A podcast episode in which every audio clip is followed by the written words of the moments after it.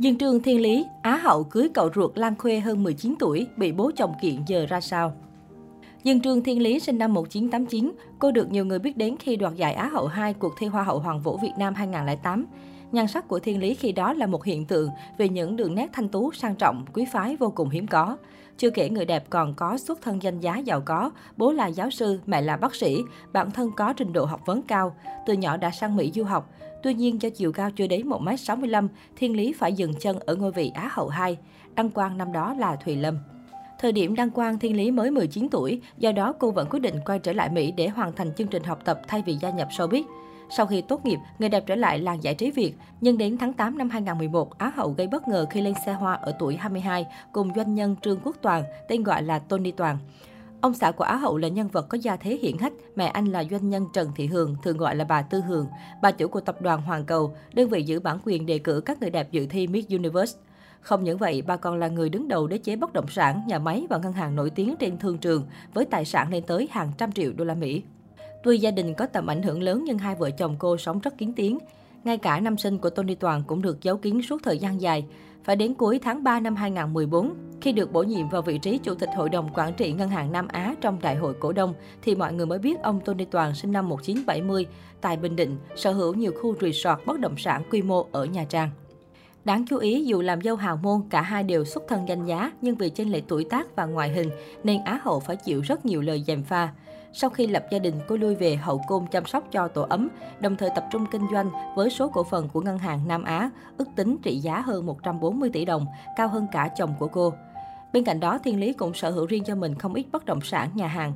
Đáng chú ý, vào tháng 4 năm 2016, Diên Trương Thiên Lý đầu tư vào Hoàng gia Đà Lạt và trở thành chủ sở hữu tổ hợp khách sạn Sun Gold Đà Lạt với 78% cổ phần, với số vốn điều lệ là 848 tỷ đồng. Tuy nhiên, đến giữa năm 2020, Sở Giao dịch Chứng khoán Hà Nội công bố thông tin tóm tắt tình hình tài chính 6 tháng đầu năm của tổ hợp khách sạn của Dương Trương Thiên Lý đã bị lỗ sau thuế 103 tỷ đồng sau hai quý bán niên. Bên cạnh việc kinh doanh vào năm 2013, sau 2 năm ở ẩn để sinh con, Dương Trương Thiên Lý tái xuất sau biết cô đảm nhận vai trò giám đốc quốc gia của Hoa hậu Hoàng vũ tại Việt Nam. Đặc biệt từ năm 2015, cô trở thành người phụ nữ quyền lực khi đứng ra tổ chức lại Hoa hậu Hoàng vũ Việt Nam. Người đẹp đồng hành trong hai mùa giải 2015-2017 cùng với ban giám khảo. Thiên Lý đã tìm ra được hai hoa hậu đình đám là Phạm Hương 2015 và Hờ Hanie 2017. Thời gian trở lại showbiz được nhiều người chú ý. Thiên Lý rất hạn chế nhắc đến chồng đại gia, anh cũng không xuất hiện cùng cô ở bất kỳ sự kiện nào.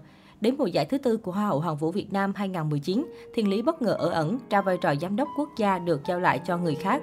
Đến hiện tại, khi Hoa hậu Hoàng vũ Việt Nam mùa năm đã chính thức khởi động, cô vẫn tiếp tục vắng mặt.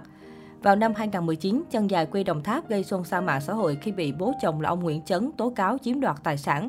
Cụ thể, ông Nguyễn Chấn đã gửi đơn tố cáo tới Cơ quan Cảnh sát điều tra Bộ Công an, Viện Kiểm sát Nhân dân tối cao, Ủy ban Tư pháp Quốc hội, Thanh tra Chính phủ, Ngân hàng Nhà nước, Ủy ban Chứng khoán Nhà nước với mong muốn làm sáng tỏ vụ việc.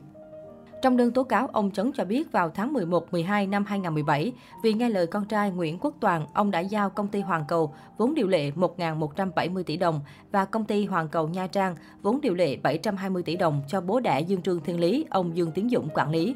Tôi có ký các hợp đồng chuyển nhượng phần vốn góp của vợ chồng tôi tại hai công ty trên cho ông Dương Tiến Dũng để thuận lợi cho công tác quản lý và làm thủ tục hành chính với nhà nước. Hai bên cũng không tiến hành thẩm định giá trị, bàn giao tài sản, sổ sách của công ty. Trên hợp đồng chuyển nhượng có ghi giá chuyển nhượng trên 1.700 tỷ đồng, tương đương giá trị góp vốn ghi trên giấy chứng nhận đăng ký kinh doanh, nhưng ông Dũng không thanh toán bất kỳ khoản tiền nào cho tôi, ông Chấn nói.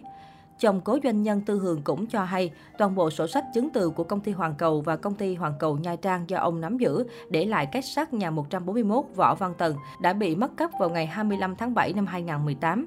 Ngay sau đó, toàn bộ tài sản là vốn góp của vợ chồng ông Chấn tại hai công ty trên đã bị ông Dũng chuyển nhượng cho người khác và nhanh chóng hợp thức hóa trái pháp luật toàn bộ thủ tục sang nhượng vốn góp này. Căn nhà số 141 Võ Văn Tần được doanh nhân Nguyễn Chấn tiết lộ là cơ ngơi do vợ chồng ông tạo dựng và sinh sống, dự kiến sẽ làm nơi thờ phụng sum họp sau này. Tuy nhiên, ông Chấn cho biết hiện tại căn nhà đã bị con dâu chiếm đoạt. Chẳng những thế, vợ chồng Thiên Lý Quốc Toàn còn không cư xử đúng mực với cha, tìm cách bức ép ông ra khỏi căn nhà này. Thế nhưng sau đó một thời gian, sự việc dần lắng xuống và chìm vào quên lãng. Đến hiện tại, sau 2 năm kể từ ồn ào trên, cuộc sống của Thiên Lý vẫn là một dấu hỏi lớn. Nhiều người cho rằng Thiên Lý không hoạt động mạng xã hội, nhưng có nguồn tin cho biết cô hiện sống rất sung túc, hạnh phúc trong cuộc hôn nhân kéo dài một thập kỷ qua.